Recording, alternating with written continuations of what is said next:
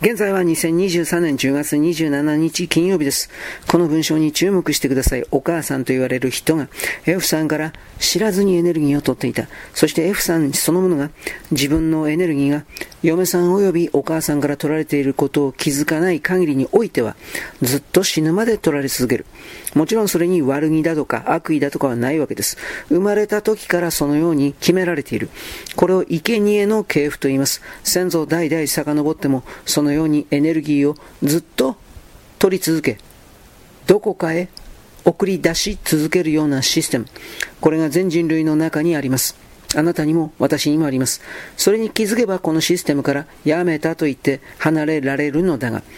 気づかなければいつまでたっても相手のやる気を失わせたり、相手をむやみに怒らせたり、相手をむやみに欲情させたり、つまり、その本人が自らの意思によって、意図によって、自分はこうしたいのだ、という思いがあるにもかかわらず、外からの言葉だけの干渉により、その方向性を大きく歪める、または墜落させる。そうすると、本来それをやりたかったエネルギーは宙に浮かぶわけです。本来ならばその本人がそのエネルギーを使って自分のやりたいことをやらなければならなかったし、やれた。これが宙に浮かぶということはどういうことか。それをチューチューとストローのようなものを突っ込んでチューチューと吸い取ることができるという概念を持ってください。この人類世界は全てそれでできている。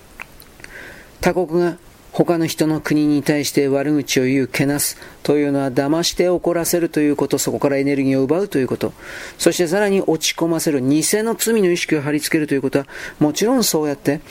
悪いことなどしていないのに悪いことをしたと自分で決めつけて決めつけた結果、私の持っているものを弁償としてあなたに差し出します。などといったとてつもなく愚かな行為が、我々日本人には敗戦後以降、戦争に負けてから以降、巧妙に仕掛けられていた。こうしたもの全てが取られるための布石であった。私たちはそういうものがあると気づかなかった。私は今あなたに教えたのだからあなたはこれで気づいたわけです。そこから抜けていただきたい。よろしく、ごきげんよう。